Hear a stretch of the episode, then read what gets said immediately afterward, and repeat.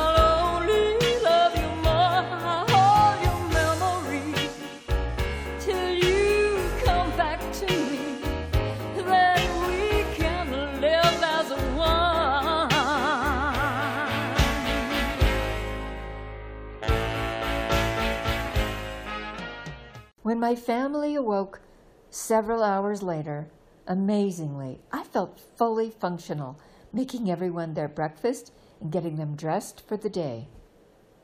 But I failed on many levels when my emotions got the best of me. Literally, I was raising my children as a single parent because of their father's devotion to his career. My dear friend Lynn was the saving grace in this scenario.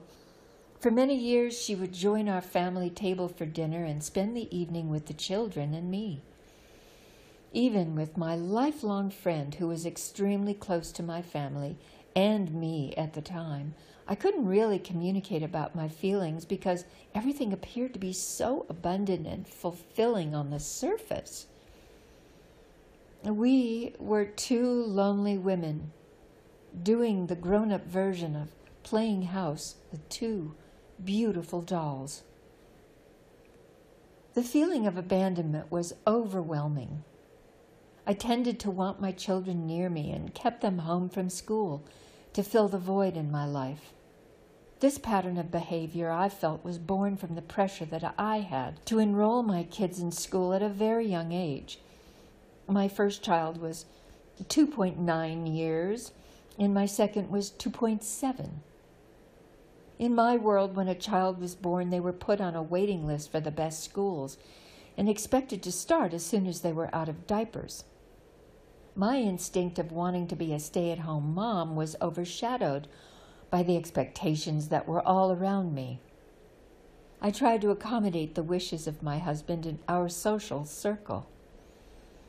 Certainly, integrating your child into a place where they can meet and make friends is a positive thing but their exposure to other kids inevitably ended in picking up some cold or virus. I never wanted to give my kids antibiotics. Their father did. which always created a lot of tension when I kept them home for longer periods until they were well enough to go back to school.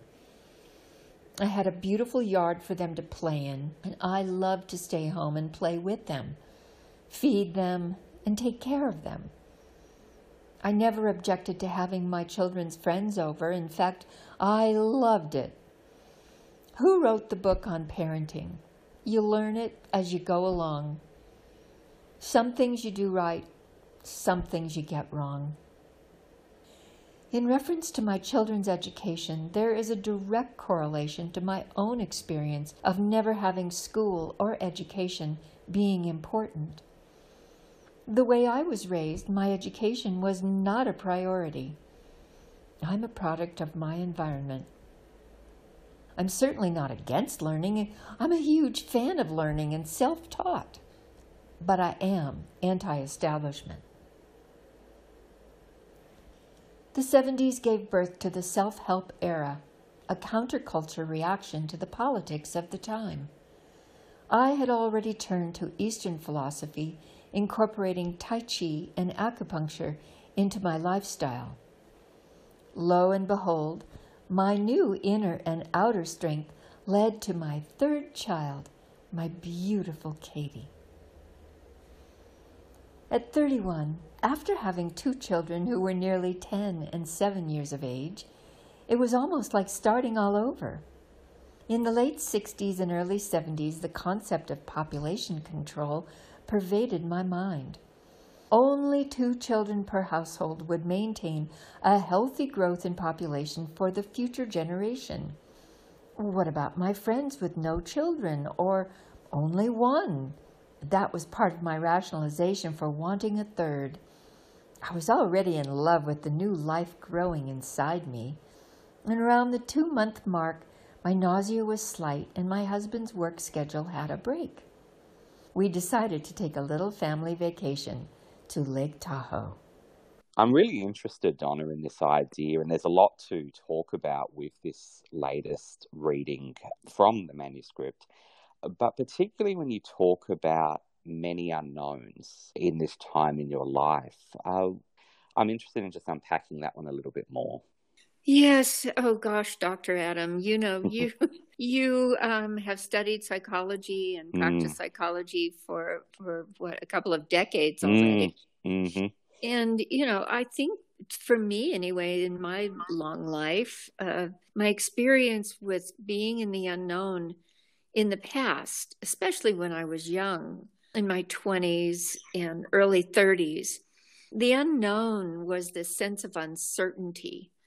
And it we created, you know, all kinds of emotional reactions like frustration and anxiety and mm. anger, and you know, and uh, anger especially. I never could put my finger on what was literally causing it. You know, like there was an undercurrent Maybe mm. things were happening that you could, you know, say, okay, someone did this and it created a reaction and I got angry. But no, something was welling up inside me and I couldn't really understand why I was going into this this place of anger and it it was very very confusing for me and but later on what I've come to understand and of course, in hindsight, we all wish we knew, you know, what we know now. Mm-hmm. Yeah. But, you know, with the uh, coronavirus and the variants and how long it's been going on now for uh, just about two years, um, when it started, I really felt like the rug was pulled out from under me. Yeah um, as maybe you did, or, you know, maybe people that you've spoken to, mm-hmm. you know, where you really feel like you're in the unknown. Yeah, yeah. And it's frightening, and, you know, and it creates this um, isolation and feeling like you're alone. And, and eh, so, what I did uh, two years ago was pick up a book um, that was not written by Krishnamurti, who was a an Indian philosopher, Eastern mm. Indian philosopher. Mm. Um, very, very interesting person who was actually discovered in India when he was a very young lad Mm-hmm. for his wisdom and and then cultivated into actually a center in England as well as in California in Ojai, California where he has a school to this day. He's no longer with us, but Mm-hmm. uh, I think since the mid 80s. Um, but his school is still alive and well. And whenever he spoke, which he did quite often, uh, his speakings were recorded. And, um, and from those recordings, there were books written. Like he never, ever wrote a book. Mm. So all of the books come from his um, stream of consciousness. Yeah, yeah. Well, he started talking about the unknown Mm. and talk about synchronicity. You know, when you need something and you ask the heavens or you you know maybe you get angry and you Mm. you know you you act out but you're asking for some some answer Mm. and what I interpreted from what he said was that when you're in the unknown, you're in a place to expand into the universe. Mm. And like we talk about a lot, you know, and trust that there is a higher power that's guiding you. And that when you literally drop to your knees and feel Mm. humbled by a Mm. situation, Mm. you know, it could be a marriage, it could be any relationships, it can be uh, all kinds of different, you know, now we have this illness and, Mm. and war and whatever, you know, that comes along that creates a, a, a climate of uncertainty. Yeah, yeah. So I equated the unknown Mm. with trust. Mm. Trust in a way that I really um, hadn't consciously experienced daily basis. In Mhm. fact, you know, hourly, you know, just feeling so humbled and and connected to whatever power is out there put a name on it you know call it god call it the creator call it spirit call it buddha i don't know. Call it whatever call it the stars call it the whatever you want to call it. There's something out there that's more powerful than you. And um and it requires trust when you're especially when you're in that unknown um how do you say environment Yeah. you know Mm. and and then it lingers and it lingers and and you think well it teaches you patience um it depends on how you act out you know i mean Mm. it can it can create a lack of patience which you know could be really difficult and um destructive Yeah, yeah, for sure. And, you know, at this, uh, particularly looking at it now and, and in what's going on now, but also paralleling what was happening, uh, you know, back then in your life as well, I think there there are those parallels with um, a lot of unrest. Um, you know, the, I think the virus is bringing a lot of people together, but there are divisions as well. When if we look at that early part of um, the 70s, coming out of the 60s, coming out of that sort of revolution and into this more, I think what you call this more apathetic atmosphere. Um, you know, like you say, it kind of it, it kind of mirrors everyone's individual lives as well as what's going on in the bigger world because it, is all connected. Mm, yeah. Um, gosh, you know, I, I heard a, a definition of depression, Mm, mm, um, and you can corroborate this. Um, depression is when you don't want to feel something. mm, mm, So you're shielding yourself from feeling something. And that apathy that you're speaking of, that r- I, you know, started hearing about in the early 70s Mm. after the, you know, the iconic deaths of the Kennedys and Martin Luther King and et cetera. And then the disgrace of Nixon, you know, created uh, an atmosphere where, you know, a lot of hopefulness um, mm, was it was it really enshrouded in shadow and and darkness and when you don't want to feel that i mean if in my uh, world the hopefulness was so predominant in the mm. 60s mm. you know and maybe personally uh, uh, you know i have some capacity for resilience that you know made me feel like i could keep bouncing back from each situation that was occurring. Yeah. You know on a large you know on the world on a global level on a you know um, on the world stage or just in my own little world. Um, but you know you reach a threshold right?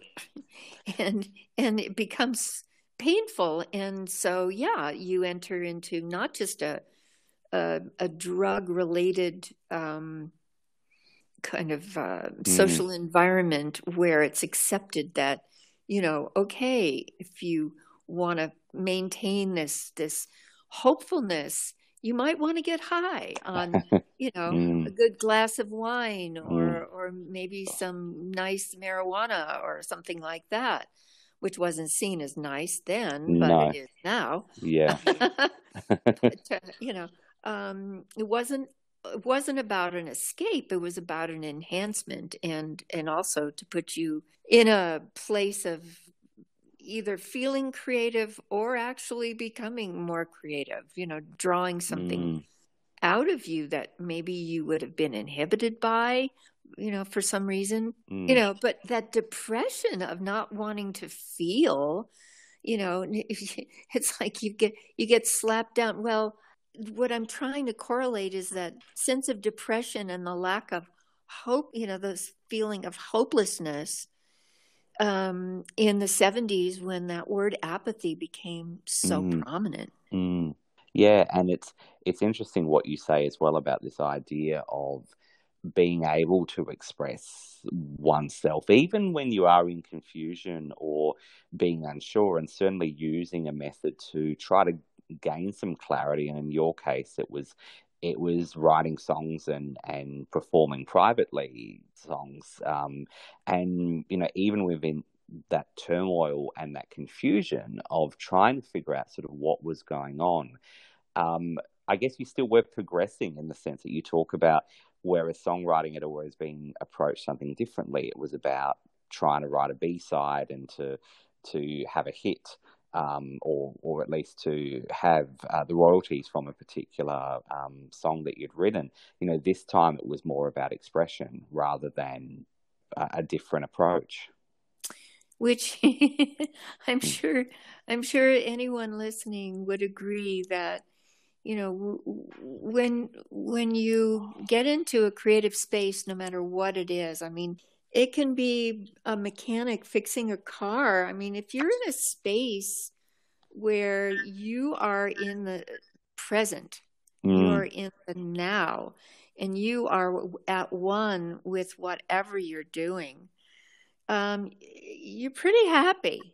Mm. you know, it's like you are living your life in the moment, in, in the now state of mind, it, rather than um, you know, reflecting, which we do a lot, but mm. hopefully, you know, my objective with you is to observe the past with present eyes mm. so that you know i can learn and you know you can learn and we can all learn together mm. you know from from the past but not not dwell in the past absolutely and and i think that's probably a good indication of the person that we're speaking with, uh, you know, today, um, that we speak a lot, and we'll, we'll introduce who it is um, soon, but we speak a lot about the past and, and both of your shared history. Um, but this person and you and, and hopefully I are, are, also got an eye for what we're doing now. And it's not just about going back and looking back in the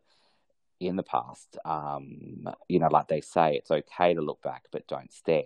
Um, you know, it's really about looking looking back back, but also constantly moving forward and, and being in the present. So not being too focused on just where we're going as well, but also being in the present. And um, you know, I think what we're talking about now really speaks to the conversation uh, we had with our very special guest. Um, would you like to tell our listeners who this is? Oh, yes. Well, a very sweet woman. Oh, my goodness.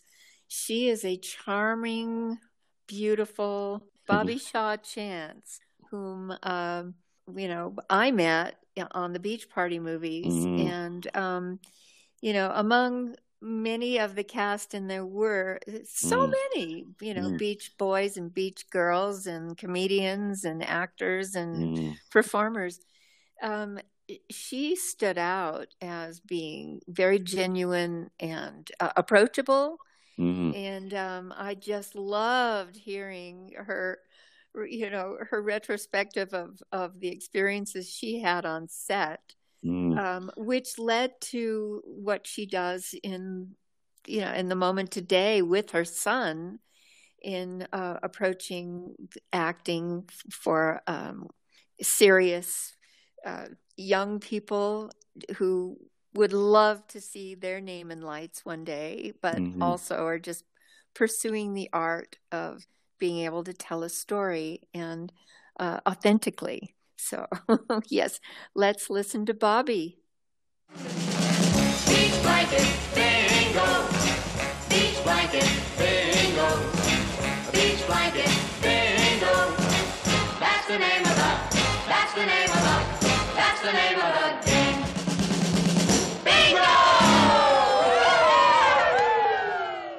It's a beach party reunion today, and Donna and I are so pleased to welcome Bobbi Shaw Chance to our podcast. How are you today, Bobbi? Hello, hello from usually sunny, but today raining California. yes, it never rains in California, does it? Yeah, I, I heard that song somewhere. Anyway, Donna Loren is just one of my absolutely favorite people. I have to tell you that. And so brill- brilliantly talented. No, let me say it. Brilliantly talented singer. And I always loved your sound and your voice. And I just want Oh, you to know that if I never told you. I want to just give you a virtual hug and a big Thank you. kiss on both cheeks. Thank you so much, sweetheart. Well, it's true. You, I mean, you don't know me very well. We worked together in several films, but I don't lie. I call it like it is, and it's gotten me in a lot of trouble over the years. Tell us all about that. We want to know all the trouble. I mean, you know, with a lot of celebrities that I've coached and worked with over the Mm. years, not an easy thing. But I let's imagine. go. Let's go back. Let's reminisce. Shall we do that? Because I, I Okay. really don't hardly ever look back in the rearview mirror. I, it's Well, just this- not my. Okay, well, well, this will be shall a we really start with beach yeah. blanket? Yeah, let's start with beach blanket bingo. Wow. Amazing for me because I was 17 and got to be Buster Keaton's sidekick. Yeah. And Yeah. to me, he was just an adorable, sweet, loving old man who took me under his wing and kind of protected me. I had no idea until until many many years later that he was like the genius of all comics. I mean, just the genius.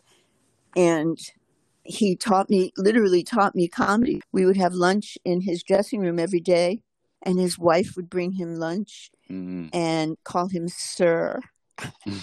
Oh my goodness! And I said, Buster, why is she calling you sir? And he said, I trained her that way. oh. a silent film star trains. there, you, there you go. He was just a, you know, and we had so much fun on the set, didn't we? I mean, it was oh really yes, was- amazing, amazing on the set and also on location. on location. That was very crazy for me because I lived in Malibu and I Mm. had Oh. to be picked up by limousine in the morning and driven who knows where to Raleigh Studios in Hollywood and then driven to the beach car uh, Leo Carrillo Beach and Mm. Yes, you know and then back to Raleigh Studio and then back to Malibu it was very very crazy but it was That is- so much fun we had a we had a good time it was very lighthearted wasn't it Oh, yes. And you know, I must say that um, when Dr. Adam visited me in 2011, That's right. uh, we we took a drive out to see where some of the films were were fit were made and we made it out to Leo Carrillo Beach. And Yeah, yeah, really something. so You know, it's lots uh, of memories. a very interesting thing. I I uh, I was asked to talk at Jack Gilardi, who was my agent who Mm. passed Oh away sure. Last year, Oh, and I was Oh. asked to make a speech at his memorial. oh. Mm. And the other side of all that lightheartedness, it was a very wild time. I remember, Donna, I don't think you were with us. We went down to Texas and we did a tour of 14 cities in 19 days, you know, which for a Mm. 17 year old, 18 year old, it's not a big deal. But I Mhm. remember going into a television station Mm. uh, with some of the cast members, and the bathroom said white only. Okay, Mhm. this curiosity and and I, I'm always been sort of an apolitical person, and I remember all they wanted to talk about was my mink bikini, Ah. Yeah, of course. you know, and what it was like working with Annette. Did you get along with her and gossipy stuff, which bored the Mm. shit out of me. Excuse my French. So- I, I said to them, Well, I have a question for you. Why does the bathroom, and I never, I mean, I didn't know about this. Why does the bathroom say white only? Mm. And they said, We're going to take a break now. Oh, And we Oh, went to commercial and they whisked me back into the limousine back to the hotel. Oh, Yeah.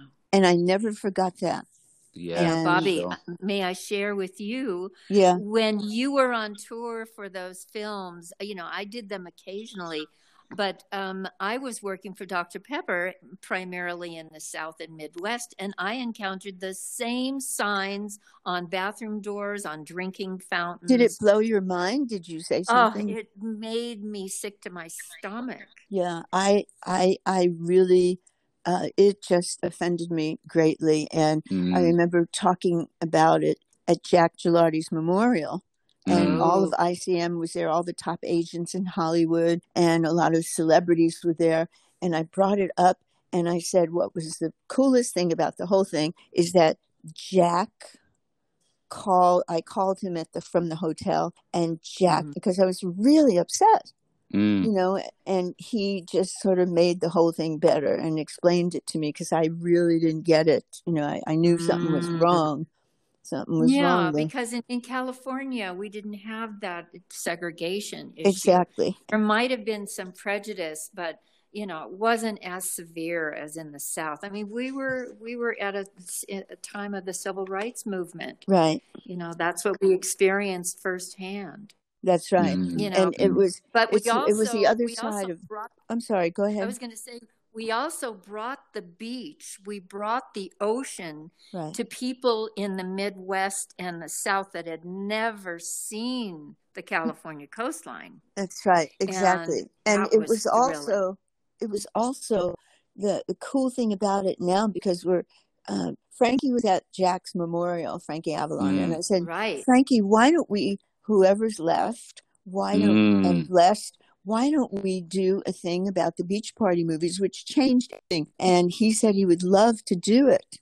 Oh, beautiful. Awesome. Awesome. So, And I think, think that we- might be Mm. something really, you know, like really awesome to do. I would love to sing my the songs that I actually, you know, "Love's a Secret Weapon" comes from a song that I sang in Bikini Beach. In Bikini Beach. Which is- yeah. yeah. Oh my God, that's great. Well, Which is that's a before really I good got signed on. That was Yeah, before okay. Your That first be- one was Pajama Party, wasn't it? Pajama That's right. Elsa Lanchester and Oh, um, Buster and oh no, Jody? Pajama Party in a Haunted House was with uh, um, Basil Rathbone and Uh-huh. Boris Karloff. I mean, they pulled these guys out of mothballs, and they were wonderful actors. And I think everybody just had to pay their taxes, so they did all the beach party films. Whatever you need to do. but Yeah. then they became classics. Exactly, Mm. and that's what Whoever- I'd love to do. The Turner Classic. I'd love to put. Frankie said yes, he would love to do it. And count me in.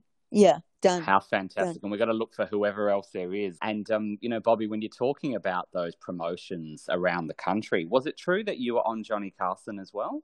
I did a Johnny Carson show five times. Awesome. Oh, and you know he you know loved having me on and it was very fun for me to do um, i'm laughing because i remember the first time i never thought he'd invite me back because the first time i went i brought my little poodle and he took a shit on the stage. And and i said okay all right i'm out of here. I'm sure they're going to whisk me away again you know but they, They invited us they invited me back around five times we did it five times it was How very fantastic.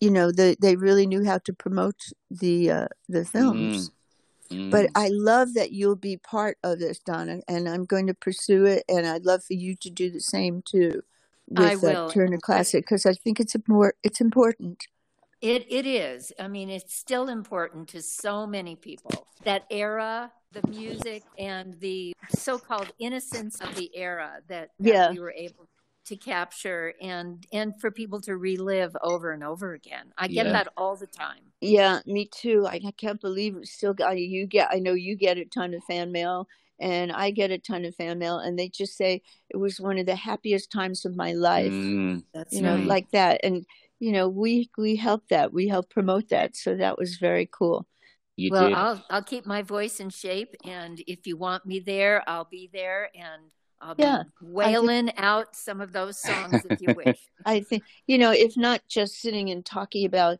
you know how things how movies were changed how things got Mm. changed because young people didn't have a voice then and we Mm. you know we helped even though a lot of it was bubblegum we helped give that voice Absolutely. That's a Yeah. beautiful message. what That did is. you do after these what, where did you Thank you for Surface. thank you for asking. Well, you know that Dr. Pepper was involved in Beach Party films. And so my career was based on being the Dr. Pepper spokesperson. right And that's what I continued doing until I decided that I was going to retire and start a family. And that's what I did at 21. great Mm. And Good. with you, with you, Bobbi, you continued to do some acting after the Beach Party movies. I think you were in a film with David Carradine and Barbara Hershey. I did. I did. I I I still was under contract, and I walked out of my Mm. contract because Oh, I right. I got tired of wearing a bikini and just being known for having a great ass and beautiful breasts and you know big blue. I didn't want that anymore, and I said, you Mm. know what? You know, acting is really something that I'm really good at, and I Mm. knew it at a very young age. So I did a couple of independent films, one with David Carradine, and the other one uh, uh, with a director by the name of Robert Pearson. Mm. And then after that, one of the executives from Beach from the Beach Party movies, Mm. uh, from AIP, called me and he said a fellow by the name of Rob Reiner and Richard Mm. Dreyfuss, Oh, young, these young guys Yeah, are starting yeah. an improv group. Why don't and they're looking for a young pretty girl who can do comedy and Bobbi, you're terrific at comedy, blah blah blah.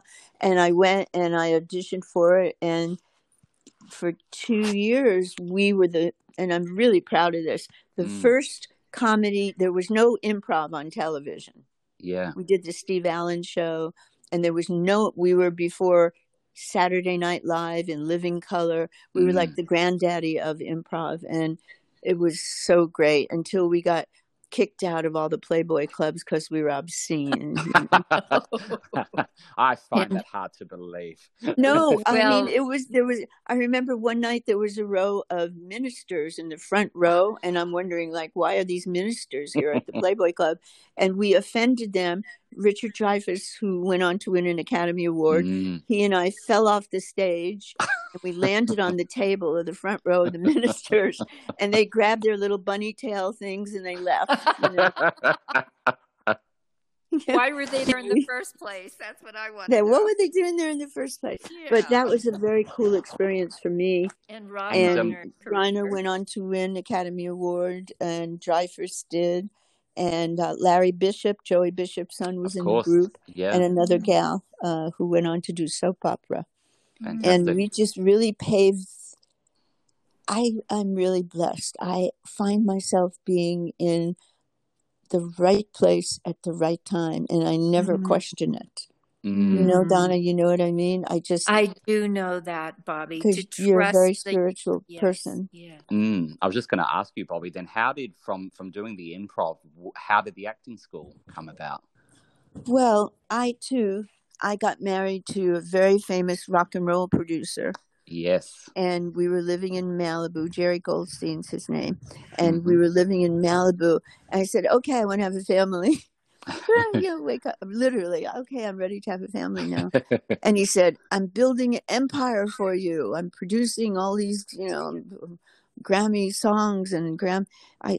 He said, I, he said, I can't build an empire for you and have a family. I said, okay, I love you. You'll be my friend for the rest of my life. Goodbye. wow. And Wow. and um, moved to Beverly Hills and went to literally went to the market Mm. and there was a man standing across from me and he picked up this is this is amazing he picked up a green apple and he says excuse me miss can you tell me how this is how do you know if it's ripe if it's green and i i looked at him i said are you kidding me i said adam got in a lot of trouble asking eve you want me to tell you and we were married a year later Oh. Perfect. and and uh, and we had two wonderful kids and i got bored being you know pregnant the second time and he said Mm. why don't you start coaching actors so i did Mm. and it Great became move. iconic Mm. Mm. no i mean i never advertise i wouldn't even do a website i i just like i'm really old school like that i yeah. I just figured if something's really great and you're Mm. doing something with all the passion you got in your heart and soul, Mm. everybody's going to hear about it. And, And you know, Bobbi, that's it. exactly the principle that is is carrying the new wave of entertainment today. Is I think so. yes, it's the promotion is not in, in not in, you know instigating the success. It's word of mouth. Exactly. I think it's, I think the good stuff is always like that. So, For you know, we just, I mean, I was at my studio, we got shut down because of COVID, but I was there Mm. for 30 years. I missed one time I had to go to Miami because we had showcases. Donna, you came to one of our showcases. Yes, I sure did. Thank yeah, you for the, the level me. the level of performances of these novice actors is was Mm. just tremendous. It's called Hollywood Actors Showcase. Who I've I've I've looked you up, of course, and and seen some of the uh, people who have walked through your doors. But uh, tell us about who has who has come through your acting school in that time. Well, a young a young actor who was very funny, but he was the Mm. first one there and the last to leave. Mm. He was amazing. Ryan Reynolds, Fantastic. Oh young Scarlett Johansson. And Scarlett was very plain. She wasn't the Scarlett we know today. She was Mm. almost a little shy, but Mm. she sucked everything up with such passion and such uh, dedication. Yeah. And she became a powerhouse. And she hasn't really found her role yet, but she will. Wow. I'm Mm. sure she Mm. will. And uh, let's see, everybody's been there. Anthony Hopkins was there, uh, Andy Garcia, Jennifer Awesome. Aniston. I mean, it was like who's, and it was a funky little studio. Yeah. Yeah. And every it was like who's who in Hollywood every Thursday night for 30 years. There would be 10, 10 or 15 directors, producers, casting people, agents Mm. sitting in the seats looking at these talent. And so many of our talent went on to become celebrities. And that's the kick that is the kick for me, you all. That is like that's what I love doing best is taking actors and turning them into celebrities. That's the most fun for me. How fantastic! And with your approach, I've read a little bit about your approach to acting. Um, and Oh, tell me about it. Tell me Well- because I don't know. Well, now I've put myself in the hole, you know that. But um, um, I guess uh, you know you talk about not having, not necessarily, of course, uh, you know, practicing and so on, but tapping into raw emotion. Is that correct, or have I completely messed that up? Yeah, raw emotion. That's it. I cannot tolerate any bullshit in front of the Mm. camera or on stage because it is about raw emotion. and the actor has to be able to be selfless to get to Mm. that Mm. and not Mm. think about themselves and how do I look, how do I sound, am I doing it good? They they they got to go all the way into the part because that's all we Mm. really care about is the part. When we're watching a movie, we're not watching Nicole Kidman doing Nicole Kidman. Nobody wants to see that. We want to see the role. you know, Bobbi, you're talking about no bullshit, and it's. It, I think that's really your approach, isn't it? Whether we think about Yeah. what you did on that TV studio back in the '60s, asking, well, why is this happening? Probably Yeah. also how you had to deal with, um, and I'm interested in this because I know you and Donna had similar experiences with this. That you were young women working with predominantly middle-aged men, uh, particularly the executives I'm talking about, Yeah, how you yeah. how you navigated that because that's uh, yeah, that's that must be difficult potentially. Well, it was. I remember having an experience. You know, before this whole Me Too movement, Mm. I remember the one of the people who were the head of the PR department there Mm. made a pass at me, and you know, I didn't. I was really. na- I mean, really naive. When I look Mhm. back, I go, I don't even know how I survived. I mean, I was like, came from a very sheltered, loving, f- artistic, but Mm. you know, very sheltered family. Mm. And uh, I remember he made a pass at me, and I turned him down, and then he spread a rumor around about me, and it was just, you know, like wow. Yeah. this is this is this is not where I want to be. and and how fortunate that somehow you and I you know we didn't know this about each other but I also managed to you know uh, not be taken advantage of and I so appreciate that in in my brief ca- career compared to yours and I'm so grateful that you know you could have that discretion to know that's I'm not being known for my body I'm being known for my talent and uh, you know Yeah, and and I'm going to be the- using my t- talent to teach others. yeah, and and you know, I always tell because my studio is famous for um, its young, beautiful, sexy talent. Most everybody that came through my doors was Mm. young and really attractive. Mm. I had very few character actors. And I always said to them, you know, get by on your work. You know, Mm. oh, always get by on your work. Give it everything you got to go home. Yeah. And uh, it, it has to be like that. I have to tell you what I'm doing now Yes, because please. it's so, Please. it's everything that, you know, how like you look back at your life and you say, well, everything you've done got you to this point. hmm Mm-hmm. Well, I I've always had this vision um, because for many years I've been coaching several actors from China, Mm. Mm-hmm. and so I was invited to go there and and did a bunch of promotion for the Chinese government, but it, it didn't work out to go there. So it didn't work Mhm. out. But now I'm working with some fabulous people. As a matter of fact, uh, one of the uh, women that I'm working with, and I love it because she's a woman. She's the head of. She owns the cotton industry in China. Wow. Oh my. She's a self-made billionaire from a little tiny village. You know the story, you know, Mm. and just Mm. pushed her way through. And so she is uh, partners with Dr. Gelini, who is a friend of mine who started the Family Film Awards. Right. And they are, but there was a law passed because of him. There was a law passed in Hollywood that every studio and every TV network had to make three family films a year. Mm. Mm. Mm. And he made that, he pushed that through with Dick Clark, whom I'm sure you Oh, know, wow. Donna. Oh, very well. Mhm. So he pushed that through.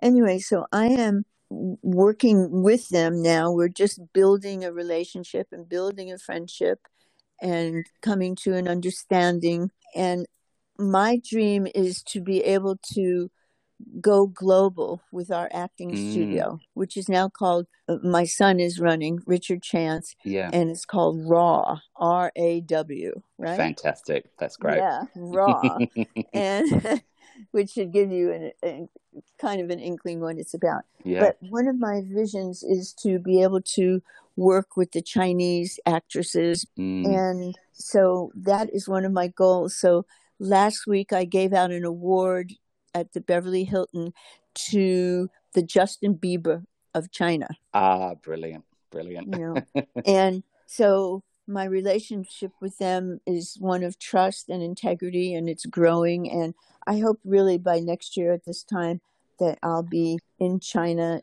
uh, doing a five city tour to help set up acting studios and work, get the opportunity to work with the Chinese.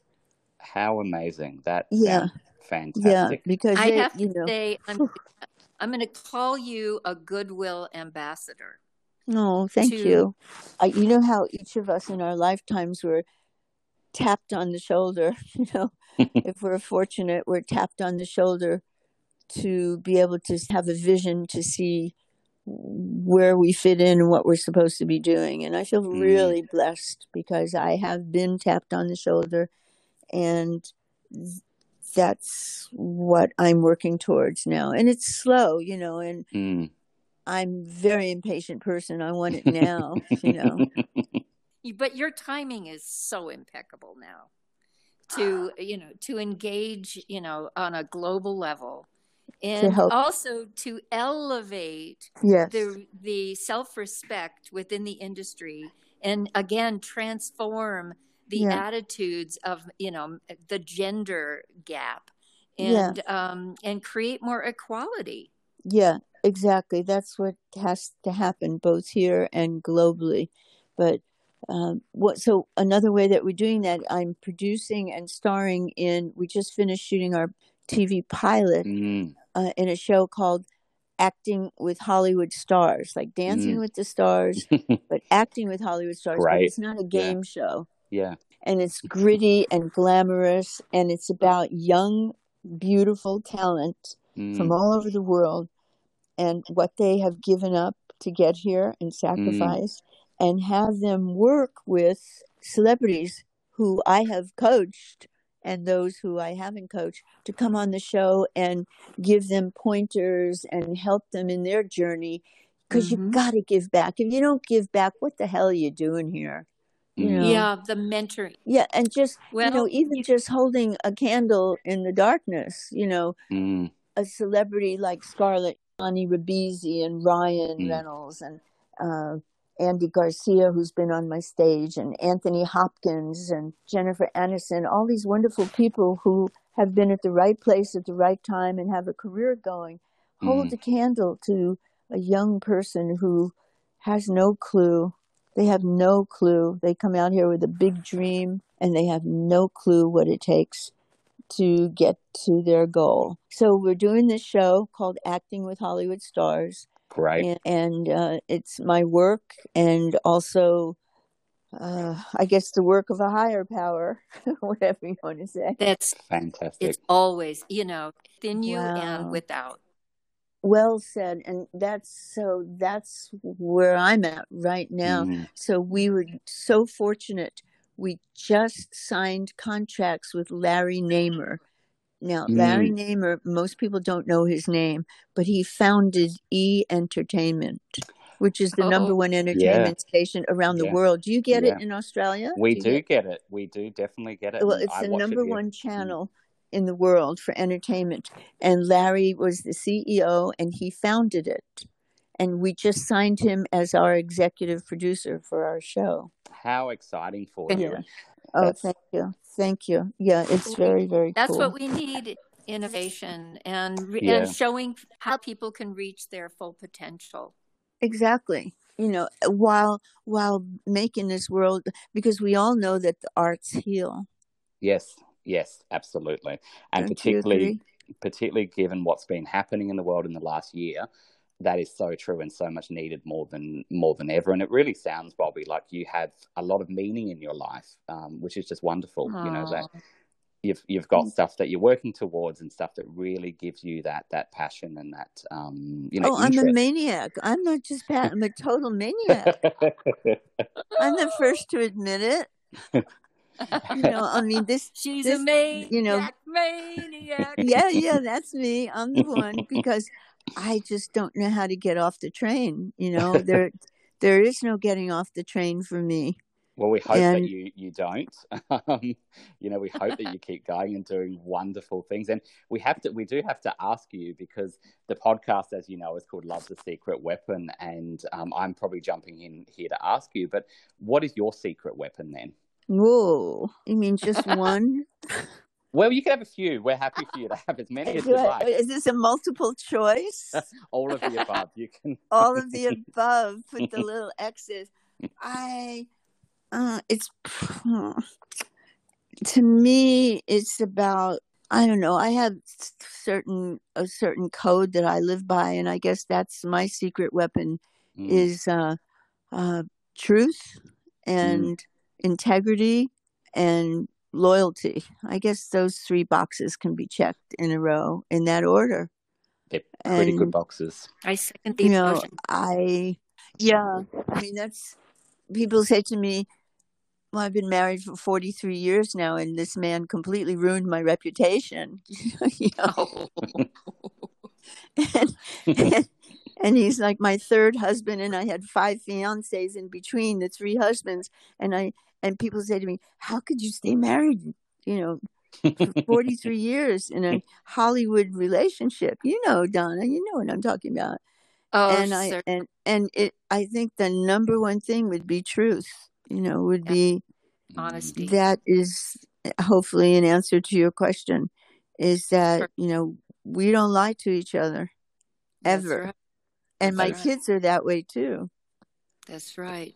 That's so perfect. richie if if i may yeah. richie's richie uh richie chance's workshop is uh richie with an ie Mhm. chance dot com and he's doing our work because he grew up doing it he was Mm. on stage when he was four working at the studio and you know just doing little fun little kid jobs and just grew up around it all Mm. and so he's taken over my studio Mm. and uh, it's on uh, doing it on zoom Great. Mm. Yeah. and it's it's called richie with an ie richiechance.com is the way to get in and he's got actors from belgium and korea and paris and london and of course hollywood and Mm. all over that he's coaching Mm. uh, but that's too difficult for me i i'm like a touchy feely person Yeah, yeah. Well, we hope that you can get back in the studio sooner rather than later, and we'll put out we'll put Richie's details up on oh our, that would be lovely well. Yeah, because that's brilliant and just wonderful that even during COVID, he's able to teach through Zoom all over the world. How fantastic! I know it's sort of it, yeah, it's sort of like a blessing in disguise. I mean, it's very very cool. And I'm just doing private sessions with uh, uh, a handful of celebrities and Mm. uh, actors right now. Mm. It's so funny because I don't think anybody accepting an Academy Award has ever said thank you to my acting coach without So whom I would not be here. Nobody nobody has said that yet. we so have I to guess I'm- change that. So I think I'm going to have to grab one for myself from our show. Please do. That's exactly right. It's like when Michael Douglas is in the Kominsky method and he gets up and wins the Emmy and he thanks his, well, he thanked his agent, but he didn't thank, yeah, any acting coaches. You're right. No. We need to change that. That's, I haven't watched that done. show. I've been told to watch it, but and I really like Michael Douglas a lot. But I heard it's Yeah. very funny. Alan Arkin too. They're both they're hysterical. Yeah, they're funny. They're very funny guys. My husband Lawrence Chance is writing a Mm. screenplay called I Love Hollywood, yes, right. which we're really excited about, and I want to direct it.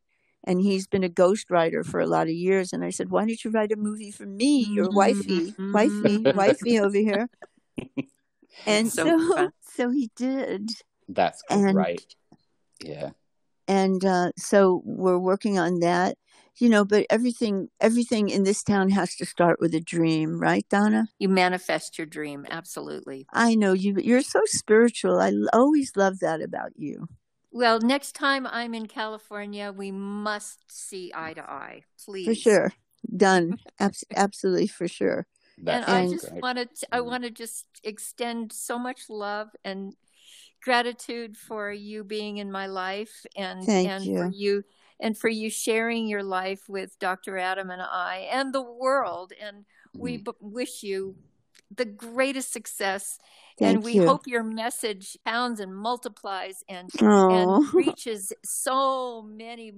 Just send out your love and send out your light, and hope it's this world is going to change. It's going to we're going to witness the change. Yes, thank you. That's what we're working towards, and and uh, the right people are all coming in for our project, and it's really amazing when things are guided. I truly believe this when things are guided out of spirit, without Mhm. getting too schmaltzy here. when, things, when things are guided out of spirit, it's almost like you don't even have to push. It's just right. sort of it's like effort.